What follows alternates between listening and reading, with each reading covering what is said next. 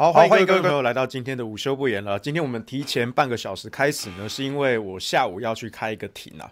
呃，这个庭其实有一点点无聊，而且是一个陈年旧案。哈，呃，怎么说呢？这个话要从二零一九年开始讲起哦。现在已经是二零二二年了哈。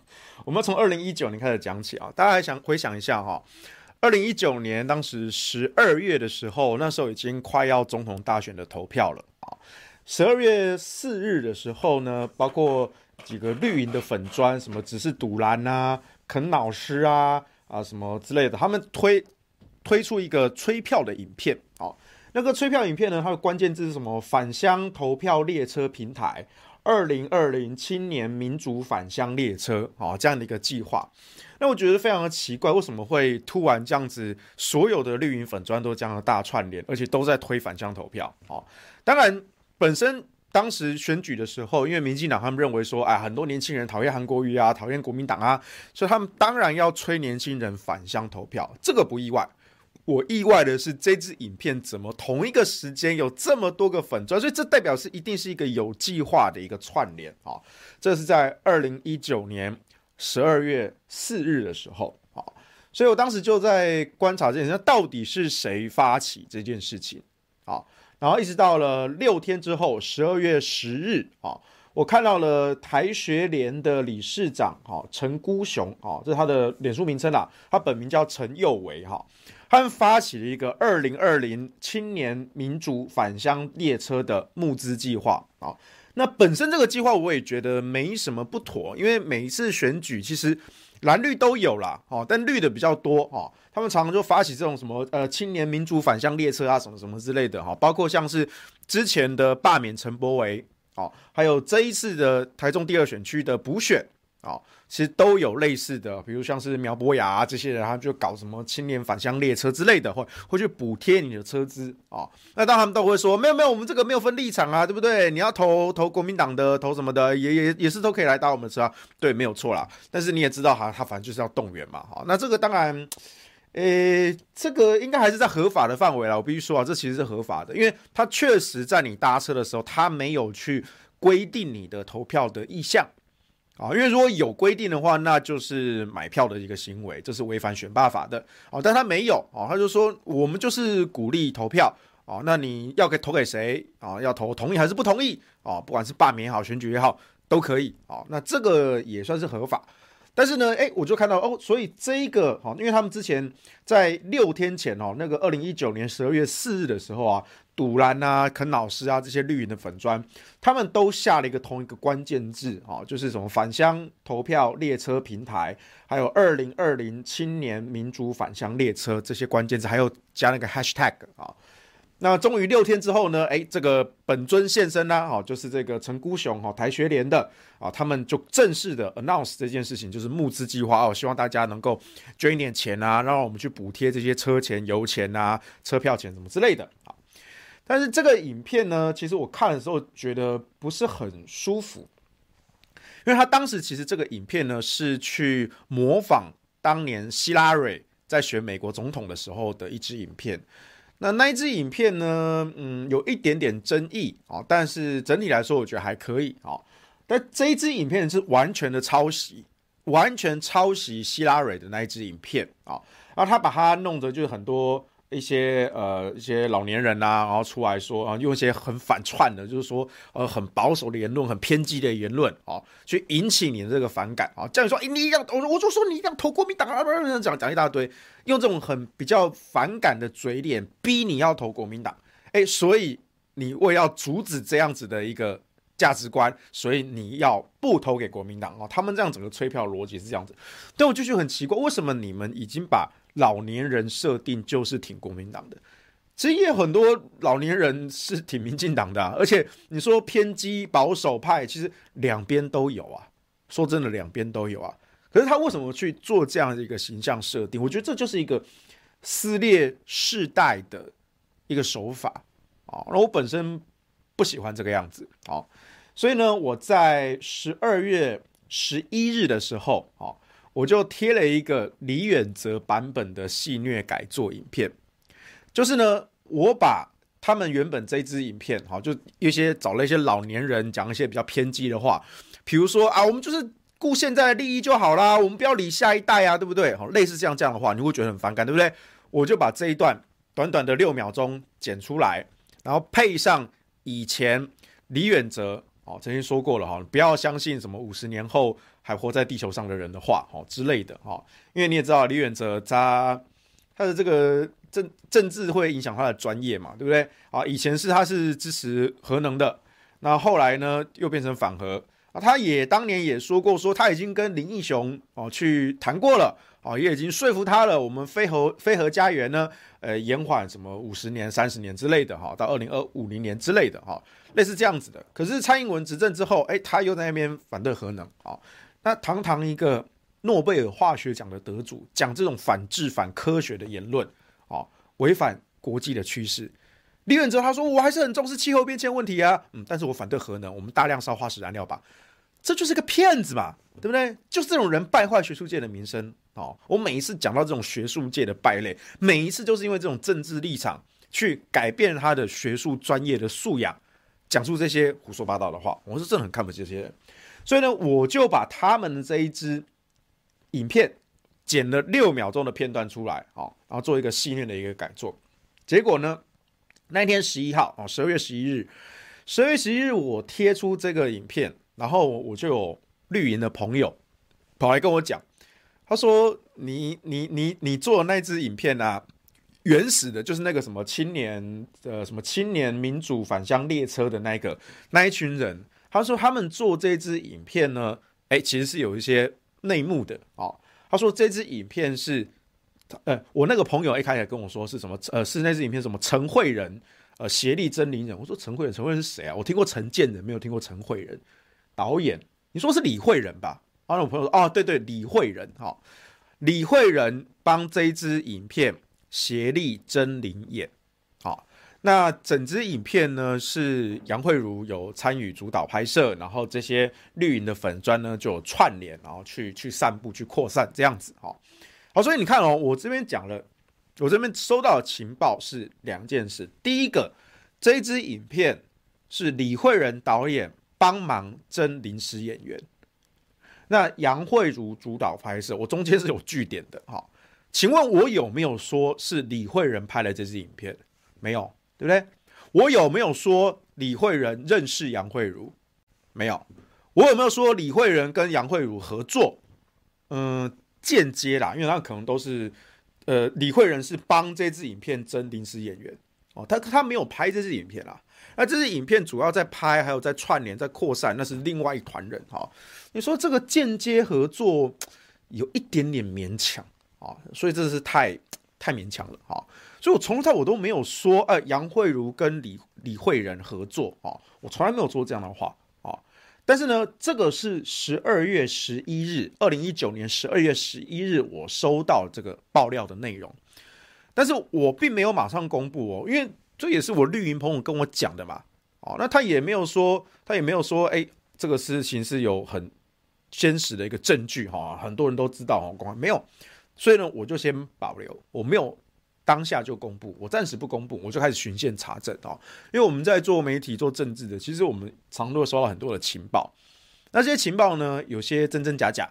我们当然需要尽到我们的一个查证的一个责任，我们才能把它公布出来嘛。哦，不管是在言论上的啊一个责任，还是在法律上的一个责任，我们都必须要去尽到这样的责任。好，后来又过了两天，十二月十三日的时候，我就看到这位台学联的理事长陈孤雄，哦，他本名叫陈佑伟，哈，他就贴了一个脸书的贴文，帮李惠仁争临时演员。哦。所以你看，这两个人关系就真的很密切啊，帮李惠仁争临时演员，所以这跟绿营朋友跟我讲的爆料的内容是高度的相符，对不对？因为完全这些人原如果原本没有关系的话，那我当然不知道这些事情。可是是绿盟先跟我讲说，这个民主返乡列车的计划，还有这一支影片呢，是台学联。陈孤雄这一群人发起的就好，这是公开的哈，在十二月十日的时候，陈孤雄就公布了这个计划。OK，所以这个影片是由陈孤雄这群人在弄的，哈，至少他有参与哈。那他们当然这个这个整个影片团队叫什么 Project TW 二零二零啦，哈，可能又是另外一个团队，也可能是陈孤雄的团队，我不知道，哈，这个部分我不知道。总之呢，陈孤雄是有在参与帮忙在串联散布的，而且有。经手这些募资的这个款项，所以他应该是整个计划的一份子。好，至少陈孤雄我们是确定在十二月十日的时候，那十三日的时候，我又看到了陈孤雄在帮李惠仁争临时演员，而我在前几天收到的爆料里面得到的消息是，这一支影片李慧仁是有帮忙找临演的，是有帮忙找临演的。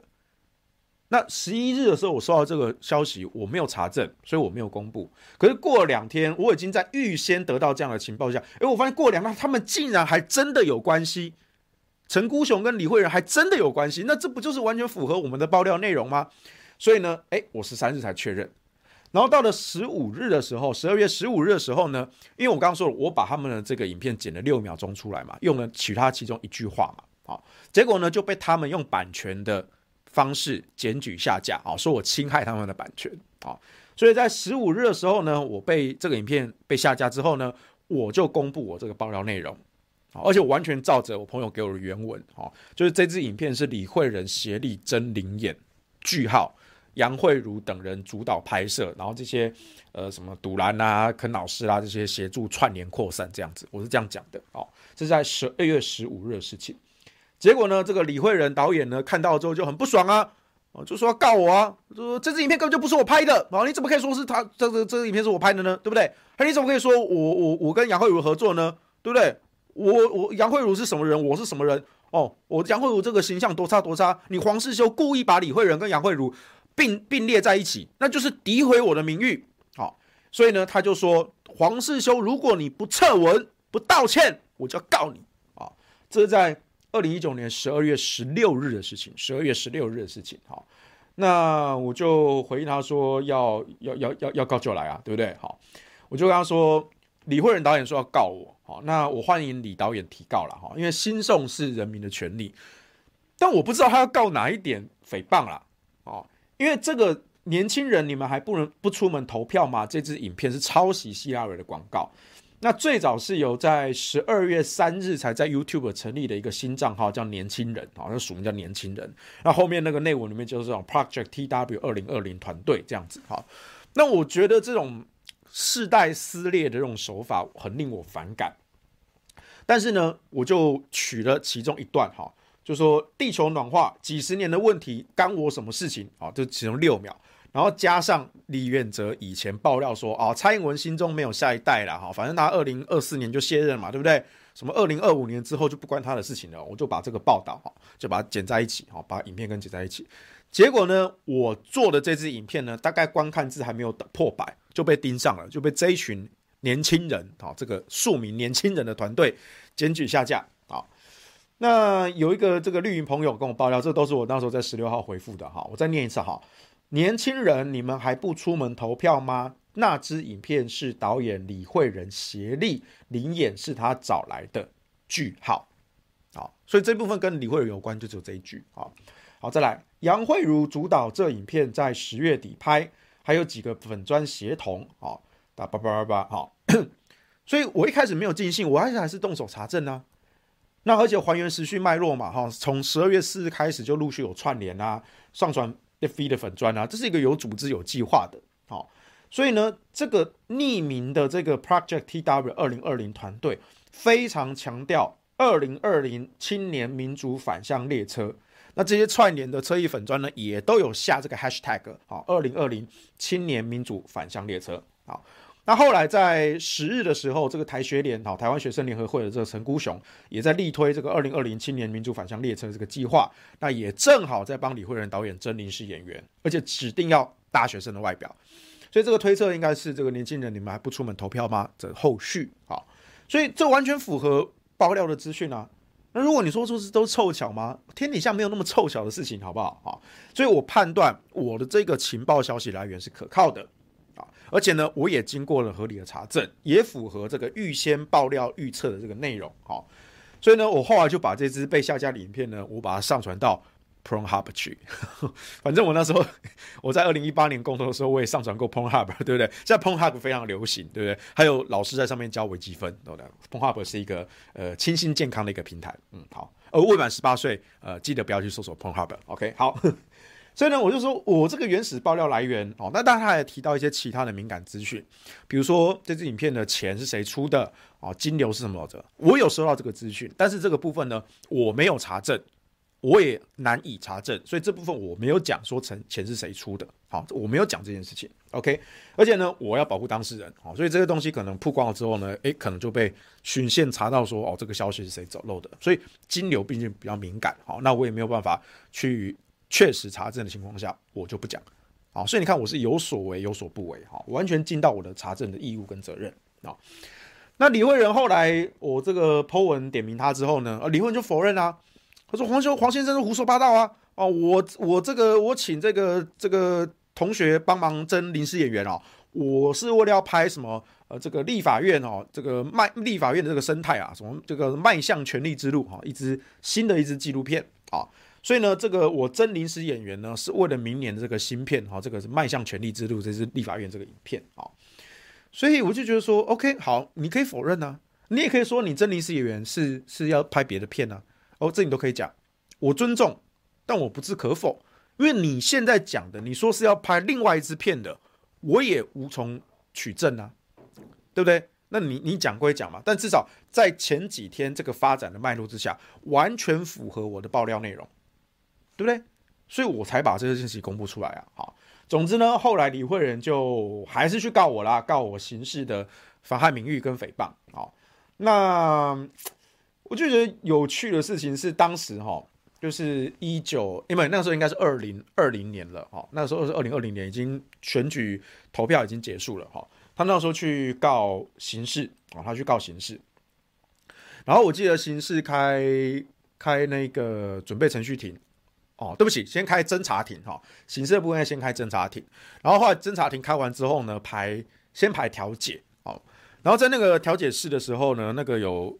调解的委员哈，那调解委员其实素质参差不齐啦哈，有时候你会遇到那种什么法官退下来的哈，来当调解，哇，他对这各种法律就真的很熟哈，他就跟你说分分析这样法律要件什么的，劝双方说啊，这个东西其实能够谈就谈之类的，但是也有遇到那一种哈，完全没有法律知识的，我就不知道是是是来干什么的，还可以当调解委员啊，就是来戳。啊，你们不要这样子啊，这就不要告啦，就好好谈就好啦，道个歉嘛，对不对？啊，你们这边也是这样子啊，你就不要跟他执着这样子啊，对不对？你也是这样子，就完全来说的哈，我就觉得这就很有点不耐烦了哈。我就跟他说，我请问这样子哪里妨害名誉？哪里公然侮辱？哪里诽谤？我没有用任何的脏话不雅的字词，所以不成立侮辱。好，那诽谤请问我哪一点是捏造事实抹黑他？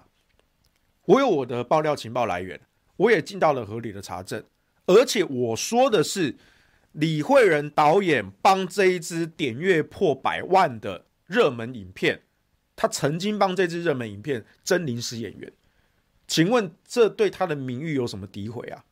啊，比如说我讲的夸张一点，哦，你有没有知道那部很有名的电影叫《侏罗纪公园》？哦，这个是。经典名作啊，历史上留名的、《侏罗纪公园》啊，你知道这部电影谁拍的吗？这是我们伟大的导演李惠仁李先生拍的哦。这当然是错的，可是你把一部经典的名作讲成是他，你把一个荣誉的桂冠不小心错扣在他头上，这到底会不会对他的名誉产生毁损？应该是不会吧？哦，就是等于是，如果我今天是把一个很烂很烂的东西。就是说啊，那个就是他做的啦，哦，那不是我做的，你怎么可以把这个烂东西推到我头上来？你这是栽赃，哦，那我这个当然是诋诋毁名誉的，妨害名誉的，我是可以告你的。可是我今天说，我告诉你，这次这个经典的作品就是他做的，哇，他太伟大了，太厉害了。这这这有诋毁他的名誉吗？对，他没有做这件事，不做这个无功不受禄啊，这就不是我做的啊，对不对？那个丰功伟业，人家《侏罗纪公园》是史蒂芬史匹柏拍的嘛，又不是我李慧仁拍的啊，你怎么可以把它讲成是我呢？这个这个是承蒙了，这个这个是这个过过滤了哈，对不对？所以这一支影片虽然我讨厌他的手法，我认为这支影片是撕裂世代，然后去挑拨这种世代的对立，我不欣赏这支影片。但是这支影片客观上来说破百万点阅，如果你把他们这些粉砖侧翼全部都加总算进去，那这支影片最后应该有一一百万到两百万的点击吧，很热门的影片哦，而且在整个那个网络上回响其实还蛮大的，所以代表这是不是一支成功的影片？是，这是不是一支拍的很好的影片？客观上来说是，因为市场决定它，市场决定它。我个人不喜欢，但市场。受欢迎，所以这是一支成功的影片。这一支成功的影片，我说李惠仁曾经帮他争临时演员，请问我哪里诋毁李导演的名义、名名名誉呢？没有吧？所以非常莫名其妙。而且当时我记得在刑事的这个调解庭的时候呢，李惠仁那时候就一直说：“这黄士修怎么可以说我认识杨惠如？怎么可以说我跟杨惠如合作？”呃，我没有说你认识杨惠如啊，我没有说你跟杨惠如合作啊，不，杨惠如就是网军啊，他那个时候不是讲哦，但我没有说你认识杨惠如啊。然后那个调解委员，我觉得从到尾就是一个和事佬，就就来戳的，基本上我没有想要理他。但是我就跟跟他说，那不然这样好，来来来，我我们把这个贴文拿出来哈，来，李慧仁先生，你告诉我我的原文到底哪一句说你认识杨惠如？你现在指给我看，你现在指给我看，不是、你把我的名字跟杨惠如放在同一篇文章提起，但我还是没有说你认识杨惠如啊，所以那时候李慧仁就一直在那边鬼打墙，一直在那边鬼打墙哈，所以后来开完调解庭，我想说这调解不成立啊，没有办法调解啊，不和没有办法和解啊，对不对？所以我想说啊，这个诉讼程序应该是要继续下去啦，好，但是呢，我觉得应该就不起诉啦。哦，这不不可能起诉的了，哈。那我们处方说就照办吧，就跑流程吧。哎，结果没有想到，调解庭之后，大概过了，我忘了过了过一段时间吧，我突然就收到一个通知，就说李慧仁撤告了。哈，李慧仁撤告，对不对？他他连检察官的这个不起诉处分都都不想等啊，他自己就撤告了啊，我就莫名其妙。然后后来新闻出来了，新闻是写说这个李慧仁呢。他这个这个什么，反正就是他刑事撤了啊，但是呢，他之后会改告民事啊。我说，呃，对了，可能民事的侵害名誉权跟刑事的妨害名誉，它的成立要件是有略微的不同啊。那刑事的部分，因为毕竟涉及犯罪啊，所以他当然认定的更严格一点啊。那民事的侵害名誉权，呃。说更宽松其实也不太对，因为要件有一点点不太一样，有一些是相似的，有一些不太一样。哈，但是普遍粗略的认知上来看，呃，可能侵害名誉权比较广一些，所以可能比较有机会成立。哈，但是我就觉得说，如果你理直气壮的话，其实你刑事不用撤啊，你刑事、民事可以一起告，甚至是如果刑事已经起诉了，如果已经起诉了，你甚至可以直接提刑事附带民事，你就不用再多花笔钱多跑一次，哦，它自动就附带了。那如果一审判有罪，然后甚至还可以请求损害赔偿，在民事的部分，啊，就是包括被告必须要负起刑事上的这个罚款或者是拘役，啊，在民事上他也要付给这个原告一笔赔偿金，啊，这是可以刑复民的，啊，以复民的。可是你不需要测刑事啊，你为什么要自己测刑事呢？对不对？还是你自己也知道说检察官一定是不起诉？所以你不想要被检察官打脸，所以你就赶快自己先撤了，然后就在放话说我要改告民事。好，好，不管，反正那时候我就看到新闻，就觉得莫名其妙哈，为什么就撤了？OK，那各位注意，这个是二零二零年初的事情，二零二零年初。那后来整个二零二零年呢，大家过得很辛苦嘛，因为 COVID-19 啊，好，二零二零年、二零二一年，然后二零二一年呢，我们终于有引来的公投，从八二八延到一二一八。好但有趣的地方在于说，在二零二一年的十一月，那个时候公投已经延到一二一八喽。十一月份的时候，那个时候已经公投只剩一个多月了，已经在准备倒数阶段对决阶段了。我就突然收到一个通知，李慧仁告我民事。我说哈，告民事？我一开始想说哈，是哪件事情啊？李慧仁，大概不会是两年前那件事情吧？不，都过了两年了，你你还在纠缠这个事情吗？而且你为什么在这个时间点提出来？他十月份的时候地状，所以十一月份的时候来通知啊，准备要开庭。所以我就说，这个你明明知道告不成吧？你在这个时间点重提此事，你就只是想要分散我的心力，让我没有办法去准备公投辩论，应该是这样子的吧？没有别的理由啦，否则干嘛你翻这个两年的旧账啊？所以后来在十一月十一日，哈，在二零二一年，哈，去年十一月十一日，我们就第一次开庭，啊，开这个这个这个庭，哈。那而且在开庭的时候，我就很有趣哦，我就说，我就看他们原告写的这个诉状，哈，而且这个李慧仁还找了王展新律师，王展新是民进党御用大律师啊。哇！动员到民进党大律师来告我啊！哦，真太好了！哦，可是我就觉得，诶，这个民进党御用大律师王王展新，你的写的起诉状怎么怪怪的？哦，为什么呢？因为第一个，我在那个延迟辩论的时候呢，在十一月十一日的时候呢，我就递了一个状，哦，简单的状啦，我就跟法官说：一，本案只有一个被告，就是我，一个被告。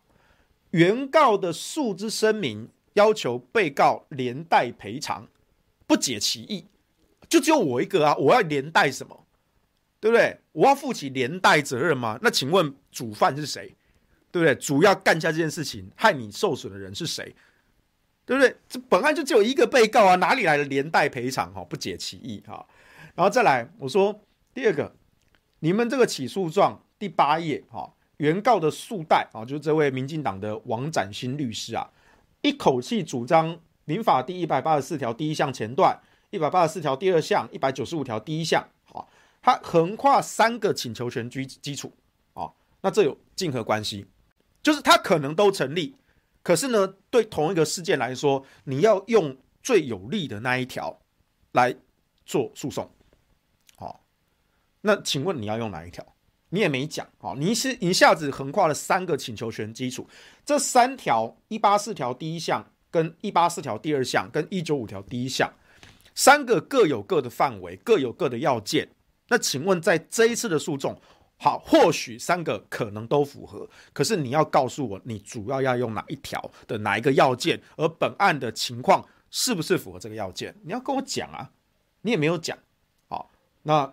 这有竞合关系，每一个请求权都有不同的条件，所以呢，我就说，哎，可不可以请法官阐明一下对照的请求权基础是哪一条？好，当然，他其实更有问题的是，这个还比较深入的法律细节，好，还讲到请求权。事实上，当时的状况是，连法官正在问说，呃，请问你说这个被告侵害你的名誉权，你主要是要告被告的哪一句话侵害名誉权？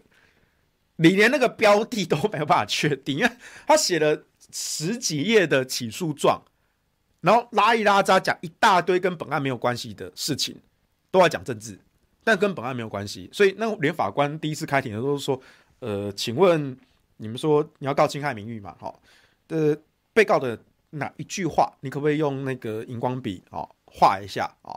这个到底是哪一句话？你是要作为诉讼的这个标的，是告说哦，就是这句话侵害我的名誉权哦，请原告跟原告诉代能不能指指出来一下这样子哈、所以后来这个请求权的问题，法官也不想解释，因为甚至甚至连你那个标的嗯、这个争讼的那个那个那个点都不知道在哪里哈、再来我说第三，按照最高法院一百零四年度台上字第二三六五号民事判决，侵害名誉权的损害赔偿。必须要行为人致他人受损害，行为人致他人受损害，好，所以你看这边有很细微的概念，一个是致，就是我导致他人；第二个受到损害才能成立嘛。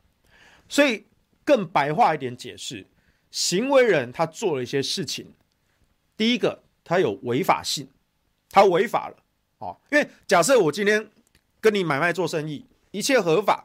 哎，我多赚你了五块钱、十块钱，但我合法啊，交易本来就两情相悦啊。你觉得啊？我发现说你你你你这个你这个贪我便宜，你多赚我十块钱哦。你觉得你好像受到了一点损失，但是其实并没有，因为这是完全合法的合意的交易啊。所以必须是行为人先违法，他违法了，他用违法的方式导致你的损害。而且行为人有责任性，因为假设我今天哈打一个喷嚏，对不对？然后呢，不小心这个引起了龙卷风，然后龙卷风呢就造成了这些民宅的损失，哈，这蝴蝶效应嘛，混沌效应之类的，啊，这当然讲的比较夸张了，啊，但是我要为这件事情负责吗？没有嘛，我没有办法把这两件事因果直接连在一起，啊，所以呢，你也要必须要确定说，行为人他必须为他这个。行为负起完全的这个责责任，而且这个行为是违法的。OK，再来，这个不法行为呢，跟你实际上遭受到的损害要有因果关系啊，对不对？比如说我随地大小便啊、这确实是一个违法行为啊，应该算违规啦，这应该不是违反刑法，应该是违规一些什么妨害社会善良风俗之类的啊。好，这确实是一个不好的事情，但是你说。所以害我这个投资惨赔啊？还是说人家在随地大小便，对，他确实是一个不对的行为，但是他就会让你的股票惨跌吗？这好像怪怪的吧？哦，所以呢，这两件事情没有因果关系。对，我知道你受到了损害，对，他有违法的行为，对，你受到了损害，对，他违法，可是你们两件事完全不相同啊，两件事没有因果关系。好，所以你看哦，简简单单一句。致他人受损害，哦，导致跟受损害这两个要件都要成立，啊，所以简单来说就是需具备违法性、有责性，且不法行为跟损害间有因果关系。好，所以注注意到这一点哦。如果你以后被告，哦，如果你是被告刑事的，你可以看我以前哈曾经讲过刑事的部分的妨害名誉的一些要件。如果你是被告民事的侵害名誉权。那你就要去举证说，这个应该说你告人的时候，你要去举证说，被告那个行为是违法的、有责任的，而且真的受到的损害是跟他的不法行为是有因果关系的。好，你要去举证这一点。那反过来，如果是你是被告，你就要说，这个公公公归公，私归私，哈，这个两件事情是不一样的，没有因果关系，没有连结，甚至没有违法，那你就不能说他成立侵害名誉权。懂我意思哦，好，这个东西，呃，希望你不会用到啦，但是你听听，如果以后有机会用到，可以保护你的权益，OK？所以我就说我的原文呢，我只提及原告李惠仁协力找临时演员，这是一个客观的事实描述。那我剩下该文的那些论述呢，我是针对比如说杨慧如也好啦，陈孤雄也好啦。或者是其他脸书粉砖这些数外人，这个诉讼之外的人的政治的倾向，那去解释我后来改做的这个影片遭到集体检举下架的这个理由，我从头到尾在讲选举跟言论自由的事情，这具备社会的公益性，是一件可受公平的善意评论啊。所以本人的这个言论不具备违法性，不具备违法性。所以你看哦，我就把哦刚才那个行为人需具备违法性、有责性这件事情给破掉了。我的言论是出自善意的、合理公平，所以不具备违法性。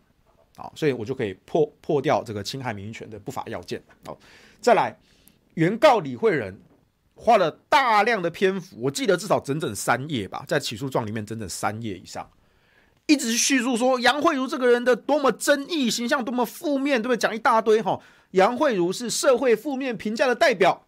好，这是原告的主张，但可是你也没有明确表示他是哪一种负面的典型代表。比如说，我我就举一个例子，我说你提到陈金火，哦，可能比较老一辈的人，你们大概听过这个名字。你提到陈金火，你就知道啊，分尸案、食人魔，哦，这种很负面的一个词汇，哦。可是杨慧如在对大家都说网军，网军，可是网军这个字，对了，在有一些人的观感中，确实稍微偏负面。可是有一些人也以身为网军为荣啊。比如说，你看咱们的焦糖哥哥，对不对？他就说我就是网军啊，对不对？我们这些一四五零，对不对？他大方方承认啊，因为他们觉得说他们是在为小英总统、为民进党好做该做的事情，他们乐此不疲啊，对不对？他们不觉得这是一个负面的评价啊，所以这个词“网军”这个词是不是一个完全典型的负面词汇？我说你是网军啊，这到底？构不构成妨害名誉？这个应该还有待商榷啊。这跟那些粗话啊、脏话啊、那种侮辱不一样啊。或者我举个例子，你是民进党的，啊，请问这句话成立侮辱吗？不成立，因为对一些深蓝来说，我竟然扣你民进党的帽子，这是一种侮辱，我心里非常不舒服。可是客观上来说，哎，也有很多人认为民进党不是一个负面词汇啊。而且反过来说也成立啊，你是国民党的哦，也有一些人觉得国民党这个标签不好听不好看，但是也有一些人觉得说国民党就国民党啊，这哪里负面了，对不对？所以单纯讲这种啊，国民党、民进党你的政治立场这件事情，对，有一些人会不舒服，有些人会觉得好像被侮辱，但客观上来说，这不是一个侮辱性的一个词汇，所以网军也是啊，在一些人。或者很多人或许觉得“网军”这个词比较带负面，可是它真的是一个侮辱性的一个典型负面词汇吗？倒也不至于。所以你讲一大堆，就说啊杨慧如是网军啊什么什么之类的，那是你的个人观感啊。那杨慧如她也是接案做她的工作啊，对不对？而且她办事确实，她就是拿钱办事，她真的办得好啊，对不对？她成立这些什么行销公司、公关公司什么的，她确实是办得好，所以才有业主愿意发案子给她做啊。那他在职场上，他是不是把网军这个工作做得很好呢？那这是不是对他的一种赞扬呢？所以“网军”这个字真的很负面吗？倒不一定，倒不一定。虽然可能如果是你跟他对立面的话，你就会觉得说啊，他真的是很负面。但是你是跟你的个人观感。所以我说，在网络社群时代。网军是否代表负面词汇，有待商榷，而且更与本案无关，与本案无关。所以我当时就，我那时候答辩的时候，其实我还是搞不清楚，到到现在我还是搞不清楚，到底李慧仁是要告哪一个？因为真的，他花了三页的篇幅在讲杨慧如这个人多烂多糟，那你黄修竟然把我李慧仁鼎鼎大名跟杨慧如这种网军名字放在一起，好，这黄先生真的太可恶了啊！而且他甚至还花了好几页的篇幅在讲什么呢？讲说当年我告黄先生告刑事，啊，后来我撤告了，是因为呢，我觉得要给这个年轻人一个机会。哦，黄先生是一个三十几岁的年轻人，要给他一个机会哈。我不觉得我是年轻人啦，不过嗯，还好。但是呢，为什么后来他又告民事呢？因为他后来看到哦，黄世修先生啊。哦，去骂这个王婉玉委员呐，好骂他什么小绿灯妈妈，哈，去消费人家的伤痛啊，又或者是说哦，黄先生呐，哦，什么去参加什么国民党青年领袖营啊，啊，然后当讲师啊，哦，讲什么拿钱办事不是错了，哈。那我就对这个起诉状，我就说，第一个，针对王婉玉的事件，我说的明明就是我坚决反对任何人，包括王婉玉自己，还有讨厌王婉玉的人，我反对任何人去消费小灯泡这件事情。可是王婉玉她本人一直在用小灯泡作为她的图腾，那讨厌王婉玉的人就会去攻击小灯泡这个伤痛，这是我不愿意看到的，所以我宁可。我宁可你用王婉玉在立法院委员会开后门，给绿灯放水，让民进党的来租条例过关。我宁可你叫他小绿灯妈妈，不要叫他小灯泡妈妈。绿灯给民进党开绿灯才是他的所作所为。那这种图腾，你一定要用一个新的去取代一个旧的，你不可能说，哎，请大家不要叫他小灯泡妈妈，请大家不要叫小灯泡妈妈，请你不要想蓝色的大象。现在你脑海中想到什么？请你绝对绝对不要想蓝色的大象，蓝色的大象，不要想这件事情，你脑中就会很自然的反射的辐射蓝色的大象。所以你一定要有一个新的图腾去取代它。所以我就说了，如果大家被所谓的政治正确束缚，你结果就是去放纵王婉玉，去持续消费自己孩子的死，所以我宁可用更合乎他本质的小绿灯来取代他绑架的小灯泡图腾，甚至那一次李来希跟着这个风潮又再去呛小灯泡妈妈，然后我就亲自到李来希的脸书留言反驳，我说李来希先生，我无意冒犯，但我非常不认同。你之前说什么什么小灯泡的楼头颅被踢飞了，他用这种方式去羞辱王婉玉，我看不下去你这种人。我为什么要这一次讲小绿灯妈妈？我就是要防止你这种人用这种冷血没人性的话去攻击小灯泡的伤痛。你不要以为李来希，你李来希，你不要以为说哦，这趁这个黄修跟王婉玉开战，好，你就可以准备站队哈。没有李莱西，我没有跟你站在同一边，甚至我的这一番言论的目的，就是为了防止你这种人没有人性、冷血、残酷的言语。所以这个东西新闻都有报道，新闻都有报道。好，所以再来，国民党青年营队领奖那件事情，那个演讲是民视、中天、联合报全程直播。我说的是，这我还真的回去看影片，看听原文。好。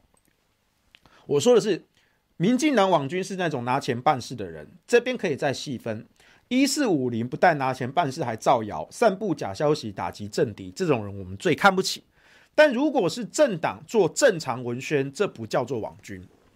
对，比如说你政党哈，去找了一些公关团队、广告团队、行销团队去接案，然后去做文宣啊，正面的政策的这个宣传，这不叫网军啊，就是很正面的文宣跟政策宣传啊，对不对？蓝绿两党都有啊，民进党也有一些正向的文宣啊，国民党也有正向文宣啊，这不叫做网军啊。所以后来那个激进党侧翼的那个侧翼，呃，激进党成立的侧翼网站，那个叫爆瓜快报，他就用匿名的方式做了一篇不实的报道哦。那据说那时候绿营全部都嗨起来了，说哇，你看黄世修竟然说哦，这个黄世修是为国民党侧翼拿钱办事，这个不是错。我什么时候这样讲？我讲的完全相反。而且我还不是私下讲的，那一天的演讲是民事，是民事哦，民事全程直播啊，你们都还可以用这种匿名的方式做不实的报道。那你今天李慧仁，你为了要告黄世修，你把这个东西拿来跟着抹黑我，这不是才侵害我被告的名誉权吗？当然我没有要告你这件事情啊，可是更显得你这个诉讼根本就是浪费司法资源。所以我说，原告起诉状之根据乃论断诉外人评价杨惠如，强加解释被告言论王婉玉，以及扭曲事实匿名报道爆瓜快报，以政治观感影响法院新政之意图甚明，却与被告原始言论无关。时隔两年，正值全国性公民投票之准备时期，更难以判断原告是为在意自身名誉提起诉讼。所以最后我写，请军院驳回原告请求，维护司法之公正。这是在去年十一月的时候，那时候开庭的时候我讲的。好，那等一下下午呢，我们会再开一个言词辩论啊，因为当时他们就说，就说啊，你说这个有绿营朋友报告给你啊，哈，我说是，法官是。那原那个原告说。因为我们在那个答辩的时候，我们有提到这一段的这个解读证据，哈，原告就质疑说，这个人真的存在吗？哦，那我就跟法官说，我可以请这位朋友出庭作证，但是因为这个比较涉及政治的敏感性，所以我是不是可以请求庭上，哈，允许用秘密作证的一个方式来出庭？啊，所谓的秘密作证，就是因为有一些案件中呢，这个证人的身份是需要被保护的，好。所以呢，有时候就会用这种所谓的秘密作证，啊，所以秘密作证呢，他就是说会跟原告去隔离开来，他可能在这个证人呢，第一个他会用代号，他不用本名，好，比如说证人 A，哈，这位证人 A 呢，他会在另外一间会议室用视讯的方式，然后再经过一些变声或是影像遮蔽的一些处理，好，来隔空这样作证，好，那跟原告之间是隔离的。好，那当然，原告跟原告的律师呢，还是可以透过视讯方式去问这个证人、秘密证人一些问题。好，但是你不能够问他的身份。啊，而且呢，在律师阅卷的时候，也必须要限制原告方在阅卷的时候呢，不能够去阅览关于这个证人的年级资料，啊，他的年纪、户籍、生日、地址等等的，必须要对他的身份做一些保密的这个处理。我说，如果呃庭上你愿意。这个允许说，这让我的证人秘密作证的话，他可以出庭，他可以出庭。好，我就把他呈报上去。然后后来，哎，后来法院就来传票。啊，那确实是秘密证人。所以我今天下午呢，我们就主要是要去去去做去作证。好，所以这件事情就今天下午会去开庭啊。我个人是认为这个庭蛮无聊的啦。好，我就认为这个庭蛮无聊，但是就人家也告上来了嘛，就就就就打，就打喽。好，所以呢，我说了。我过去被告这些案子，哈，其实正常来说，我不需要去讲我的诉讼策略，对不对？因为我讲诉讼策略，哎，如果对方知道了，对方的律师知道了，那是不是就可以预先的破解呢？但是我没有在怕，我每一次开庭，我都把我的诉讼策略一五一十的跟社会大众报告。为什么？因为我每一次被告都是因为这些公众的言论，那可说公平。甚至我被告这件事情本身也是一个公共的事件，因为它代表着言论自由的范围。你们想要用司法诉讼的手段来打压言论自由的权利，不只是我，我只是一个代表。如果你们能把我扳倒了，那其他人呢？下一个可能就是那一些想要发表这些可受公平的言论，却被你们用这种司法的手段给迫害的。所以这会严重伤及司法的公信力。司法应该是要来保障我们的自由的，但是如果它成为了侵害言论自由的工具，那这个司法是不公正的。所以，我们透过一次一次的司法的实践，去捍卫司法的公正性。我们一再一再、一次又一次的让法院去确认。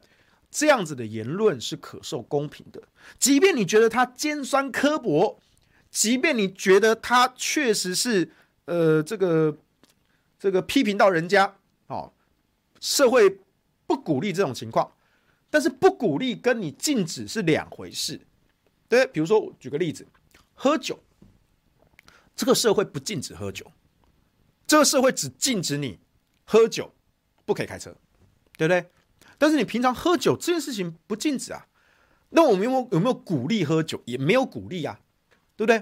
又或者是愚蠢这件事情啊，你耍笨啊，愚蠢这件事情犯法吗？不犯法，对不对？所以我们没有禁止一个人让自己变得愚蠢，但是我们也不鼓励一个人让自己变得愚蠢啊，对不对？比如说因为一些政治立场发表一些很笨的言论，完全背叛自己的专业。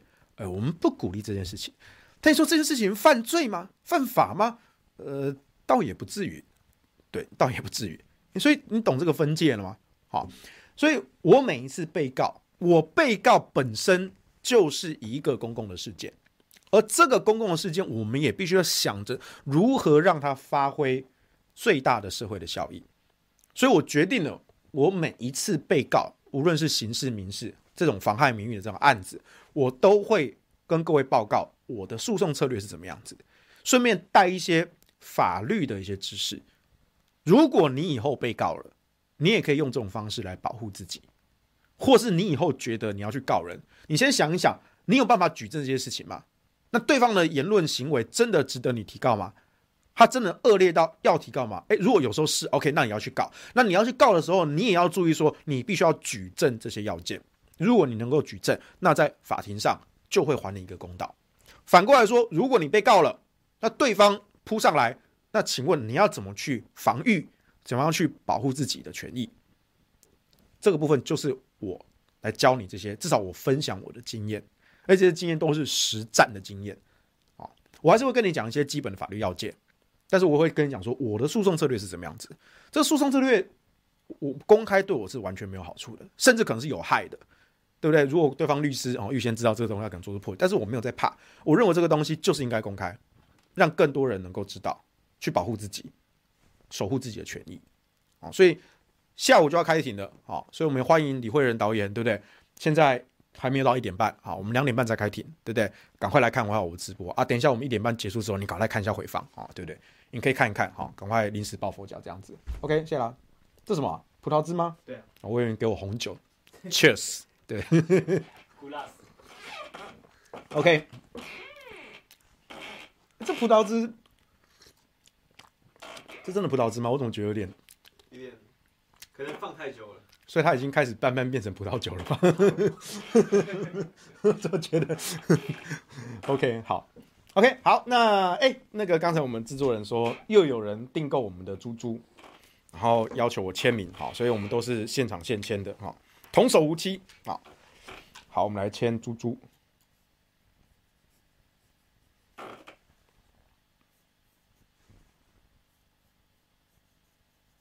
好，来第一只，好，我们的猪猪。啊，有我的亲笔签名，好，来第二只，这只先放这里。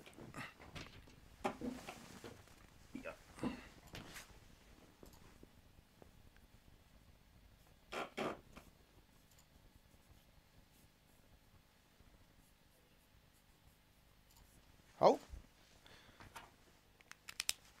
好，第二只猪猪签好名了，好，两只猪猪都有。第二只在这边，嘿，两只猪猪，好，好，据说这只猪猪真的是非常的大受欢迎啊！我刚刚开录前我就问他说，怎么今天又有人要签猪猪吗？他说他看一下，他说因为前阵子这个猪猪啊被卖到被抢空了，然后他们跟厂商交货，然后最近新的一批终于到了，对不对？你还真的拿酒杯来啊？哎，这到底是葡萄汁还是红酒啊？怎么可能给你喝红酒？因为我刚，我怎么觉得我刚喝了一一口，觉得没有很甜，然后有点淡淡 淡淡的酒精味。你醉了？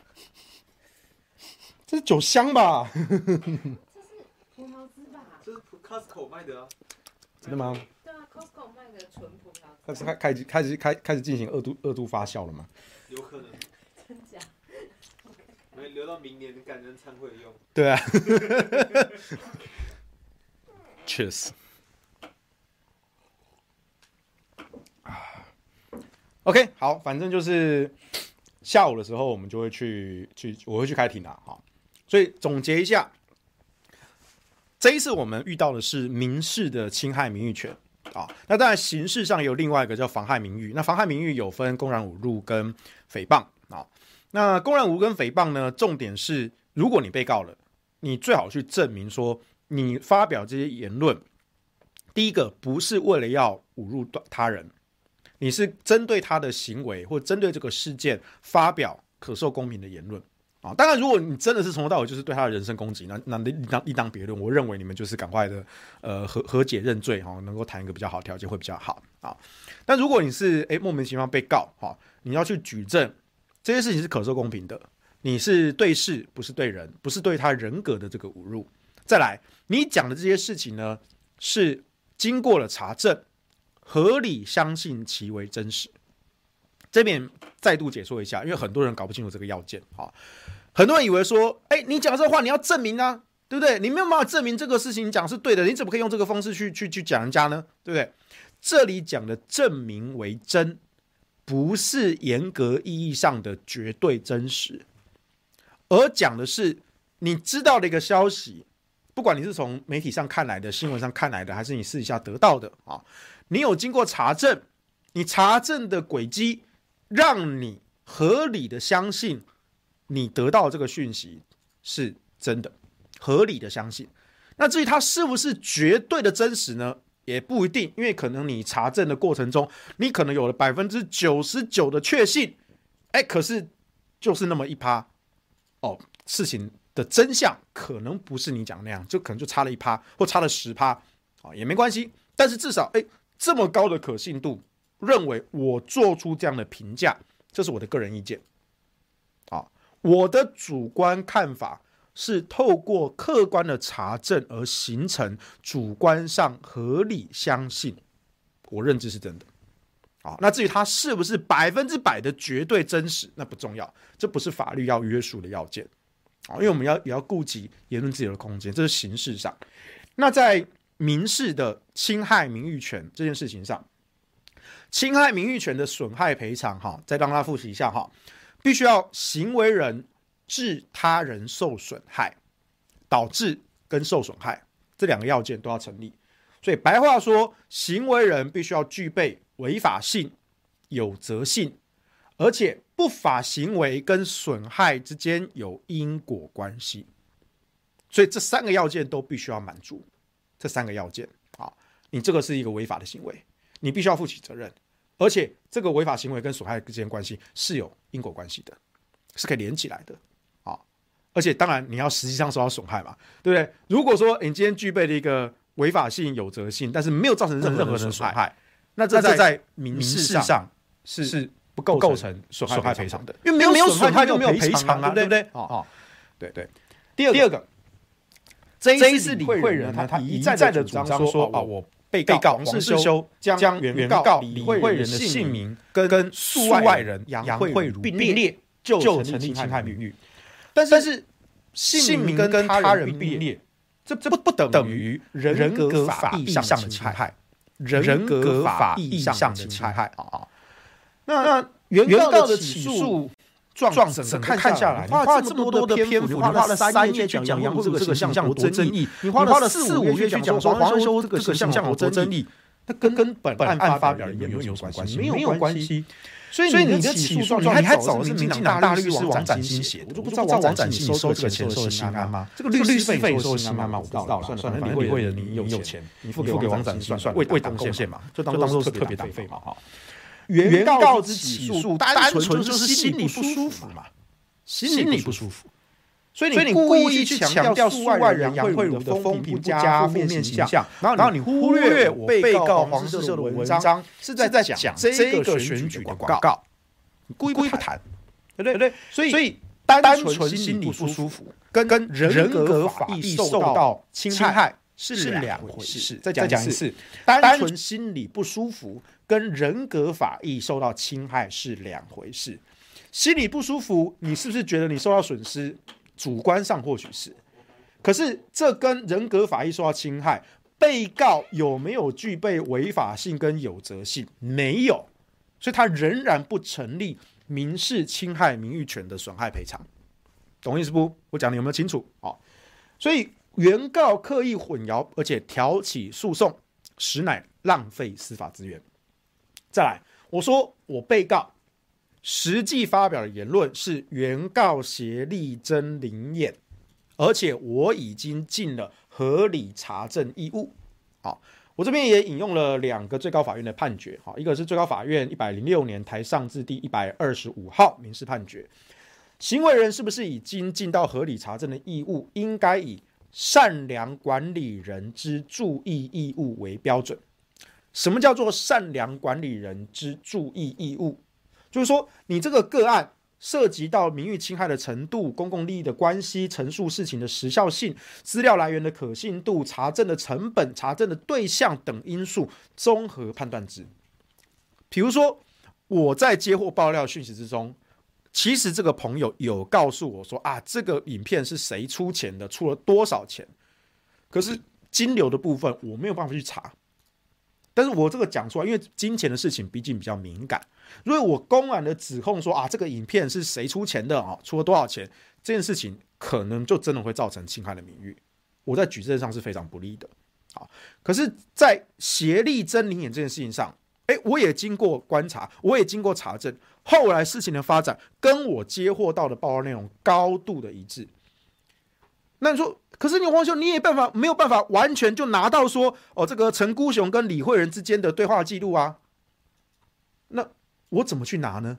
难道你要用我要用一个违法的骇客的行为去拿到李慧仁的这种私底下的隐私对话吗？这样我才犯法吧？对不对？所以这就是一个不合理的要求。查证的义务不包含这种不合理的查证成本。当然啦，可能说有时候在媒体上哦得到一些爆料资讯，哎，有时候你可能真的会收到一些对话的截图。可是在这个案子中，因为我们去讲的只有原告协力真灵眼一句简单的个陈述，这个简单的陈述所要求的查证的程度到哪里，它是有个范围的，而你查证所要付出的成本也必须要综合的考量的，你不能赋予它更严苛的一个标准，否则的话就是打压言论自由吧。对不对？腐化以后所有这种东西你都不能够去评论啦。再来，公众人物之言行，如果跟公共议题或是公益相关者，其就名誉权之保护，应应对言论自由做较大程度之退让。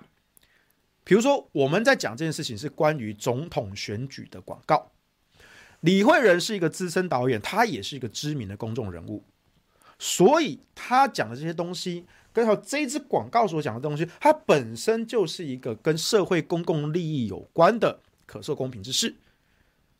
所以李慧仁可能因为他做了这些东西，他可能遭受到一些批评。可是这样的批评跟他个人名誉权的侵害，必须要有一些折冲。作为一个公共人、公众人物，我们必须要更大容忍批评的空间。所以你看，成成为一个公众人物，其实也是有一些坏处的。哦，很多人在那边谩骂我啊，羞辱我啊。其实一方面我是不想告了啊，有一些其实还是告得成的，因为有一些真的骂得太过，其实我是可以告的啊，我是不想去告这种东西。但有一些比较只是觉啊，他讨讨厌黄士修啊，或怎样怎样这样子，黄士修做的不对啊，对不对？摆什么九九力啊这种东西，哈，这个东西没得告。为什么？因为我是一个公众人物，公众人物必须要去容忍社会大众对他这些评价。好，我不应该说，哎。我觉得心里不舒服，我就去告你哈，这样反而会对言论自由有所侵害。好，在法律上是不允许这样的行为的哈。所以呢，这些并减轻行为人对于陈述事实之合理查证义务，才能够健全民主政治的正常发展，并达监督政府之目的。这个最高法院一百零六年台上字第一百二十五号判决。再来，最高法院一百零七年度台上字第三百一十五号民事判决，讲的是说。知名的公众人物容易经由大众传播媒体发表意见，其行为品德、个人人格之诚信操守，攸关社会风气之导向，具有社会教育之影响力。其言行举止纵然涉入私领域，难谓与公益无关，当以最大容忍接受社会大众之监督与检视。啊，他说的是什么呢？就说，诶，李慧仁他或许会认为说。我有没有拍这支影片，或者是我有没有帮朋友争灵眼？你觉得这可能是他私底下的事情，但社会上觉得说，呃，毕竟这支影片也是跟公众有关啊。那我们没有说你主导拍这支影片，我没有说这支影片是你拍的。那你私底下可能因为跟这个这个这些团队或这些同学有交情，所以你私底下帮他争哈，不管有没有发生这件事情，如果有，你觉得他只是私底下帮个小忙。可是它本身也是一个跟公共利益相关的事情，所以你个人认为的私领域，其实它还是跟公益有一些关联的。所以这样的情况下，你必须以最大的容忍接受社会大众的检视跟监督。这是最高法院一百零七年台上字第三百一十五号民事判决。所以我说了，被告他自己李慧仁是资深的导演，也是一个知名的公众人物。那他也他的言行也应该用最大的容忍，受到社会大众的监督、检视跟监督。那我被告我写的文章呢，从一开始就是指涉是选举。那我提及原告的名字呢，是因为我在查证后，我有尽到合理查证义务。查证后，对消息产生确定的结果、确信的结果、确信的结果。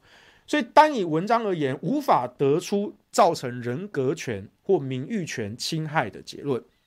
退万步言，就算你理会人的人格权可能受到一点损害，那因为我们只在内容跟公益有关，所以你也应该做最大限度的退让，才能够去保障言论自由。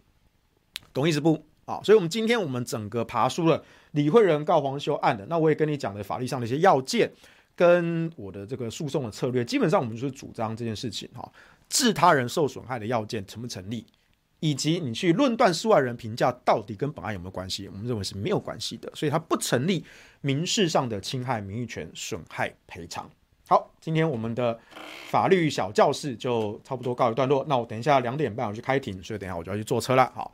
那就等到这个案子的结果出来，我再跟大家分享一下。好，那我们也希望说，这个不管是李慧仁也好，还是民进党的更多未来更多的人也好，如果你们想要告黄士修呢，诶，欢迎来告了。好，反正就是我们透过一次又一次的司法的实践，用实战的方式，第一线去实现言论自由的范畴，以及维护法治的公平性。这样，我们对社会才有更大的一个贡献。好，以上是今天的午休不演了，拜拜。